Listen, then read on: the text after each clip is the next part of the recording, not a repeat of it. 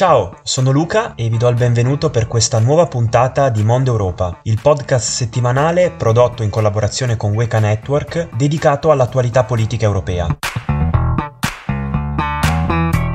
Nostro podcast settimanale si apre con le elezioni in Slovenia. I cittadini sloveni domenica scorsa sono stati chiamati alle urne per eleggere il nuovo presidente della Repubblica. Nel, nel ballottaggio tra i due candidati più votati al primo turno, Anze Logar del Partito Conservatore, che secondo i sondaggi della vigilia avrebbe dovuto anche vincere, e la sfidante Natasa Pirk Musar, che è risultata a sorpresa la vincitrice con oltre il 53% dei consensi e diventerà quindi la prima donna presidente della Repubblica in Slovenia. Elezioni che hanno visto rispetto a altre elezioni europee una inversione di tendenza notevole, con un'affluenza di oltre 10 punti percentuali in più rispetto alle votazioni del 2017. La Musar, nonostante sia indipendente e non iscritta a nessun partito, è stata comunque appoggiata da tutto l'elettorato liberal progressista del paese e durante la sua campagna elettorale, una campagna elettorale condotta in maniera soft, con toni morbidi, ha comunque insistito sulla necessità che la Slovenia si avvicini sempre di più a Bruxelles e all'Unione Europea, tagliando, diciamo, le relazioni che il suo precedente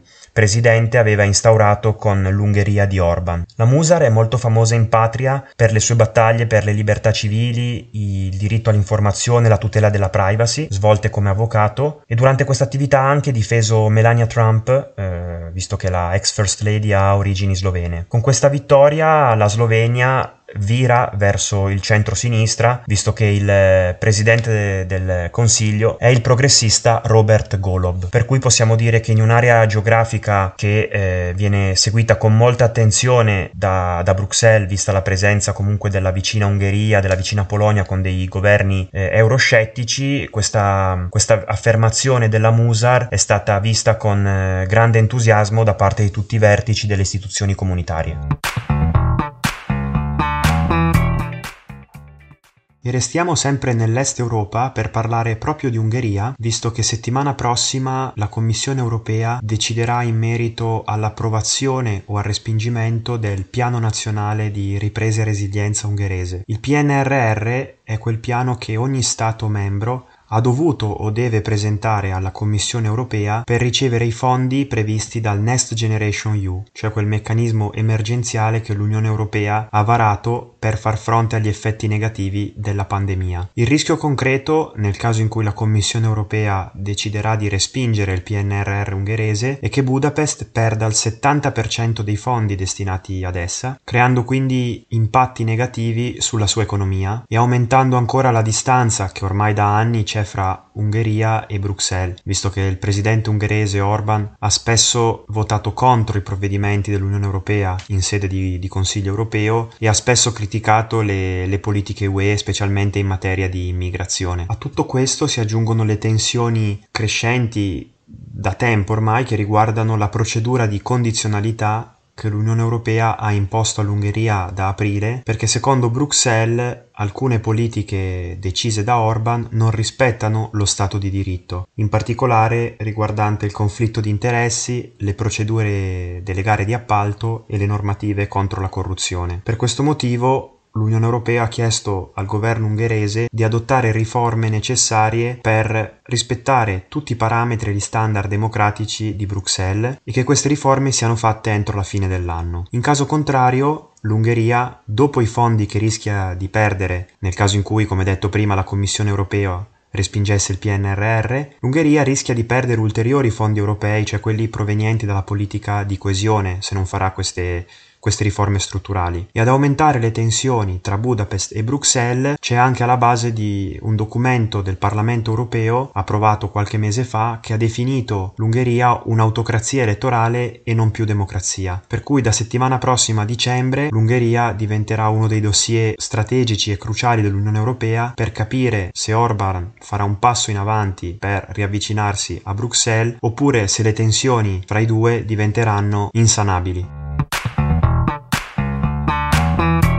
Il nostro racconto sull'attualità europea prosegue parlando di migranti, un tema sempre più importante per l'Unione Europea visto che l'UE fatica ad adottare una strategia per arginare e controllare questo fenomeno epocale e soprattutto è un tema che ha creato in passato ma che probabilmente continuerà a creare in futuro forti tensioni tra i Paesi membri. Pensiamo alla vicenda di settimana scorsa dell'Ocean Viking che ha provocato un incidente diplomatico tra Italia e Francia con reciproche accuse tra il governo italiano e francese. Questa settimana si è svolto il Consiglio Affari Esteri dell'Unione Europea Consiglio composto da tutti i ministri esteri e della cooperazione internazionale. Si è discusso di vari punti, tra cui guerra in Ucraina e la situazione dei Balcani occidentali, ma si è parlato anche di migranti. Antonio Tajani, ministro italiano, ha portato al centro del tavolo la, la, la volontà di arrivare a una soluzione comune e condivisa con gli altri Paesi membri, incontrando comunque la solidarietà e anche l'apertura del ministro francese Laurence Bonne e soprattutto Tajani ha chiesto che per fine mese venga convocata una riunione congiunta straordinaria tra ministri degli esteri e ministri dell'interno europei per fare il punto sul dossier migranti. Dalla riunione non sono comunque arrivate decisioni concrete, anzi è emersa una divergenza di pensiero eh, per quanto riguarda il ruolo dell'ONG. Secondo Tajani non è possibile equiparare separare il ruolo delle navi da quello dell'ONG e quindi l'Italia si riserva la facoltà di valutare caso per caso in futuro sugli sbarchi che avverranno in Sicilia e nelle coste italiane, mentre per la Commissione europea le due categorie devono essere accolte in ogni caso perché sono poste sullo stesso piano. Per cui questa differenza di pensiero potrebbe essere alla base di nuove tensioni e, nuovi, e nuove crisi diplomatiche anche nelle prossime settimane, nei prossimi mesi tra Paesi membri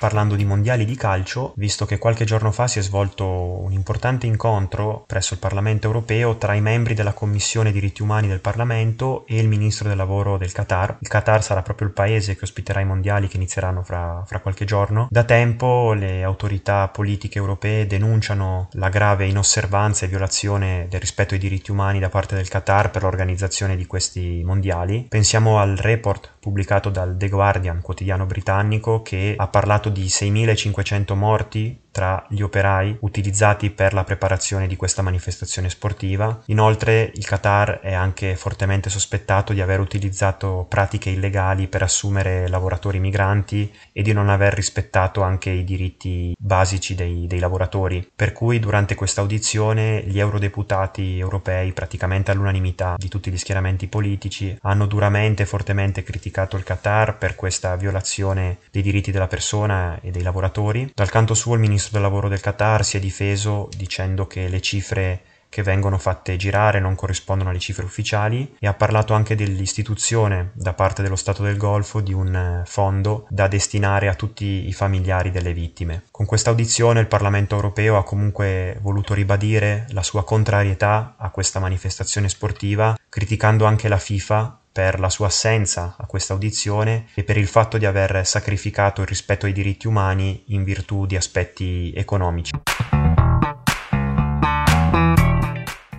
E chiudiamo il nostro podcast con la notizia più importante della settimana, quella che ha creato un vero e proprio terremoto diplomatico, vale a dire il lancio di due missili all'interno del territorio polacco, missili che hanno causato due morti tra due operai che stavano lavorando per un'azienda italo-polacca. In un primo momento si era pensato che questi missili fossero stati lanciati dalla Russia e quindi questo scenario avrebbe provocato sicuramente delle, delle, gravi conseguenze anche dal punto di vista bellico. In realtà sia gli Stati Uniti, la Nato e la stessa Unione Europea concordano nel definire più probabile eh, l'errore da parte degli ucraini che quindi questi missili siano stati lanciati nel corso di una controffensiva aerea da parte dell'esercito ucraino. La stessa versione viene fornita anche dal presidente polacco Duda per cui non sembra esserci da nessuno degli attori in campo la necessità di rilanciare ulteriori tensioni. Allo stato attuale solamente il presidente ucraino Zelensky ritiene che questi missili siano stati lanciati dalla Russia, una ricostruzione che ha creato forti polemiche anche con Orban, visto che il presidente ungherese accusa Zelensky di un comportamento irresponsabile e che in realtà cerca solo di fare ulteriori pressioni nei confronti della Russia da parte dell'Occidente. Nonostante questo, la situazione non è comunque assolutamente sgombra da possibili escalation, visto che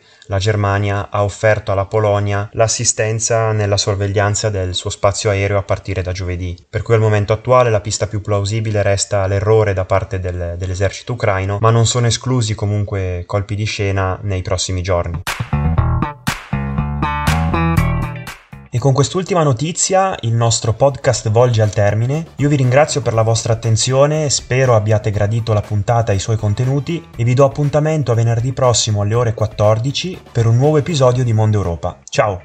Questo era Mondo Europa, episodio scritto e interpretato da Luca Rosati, editato da Spartari Fessler e prodotto da Weka Network.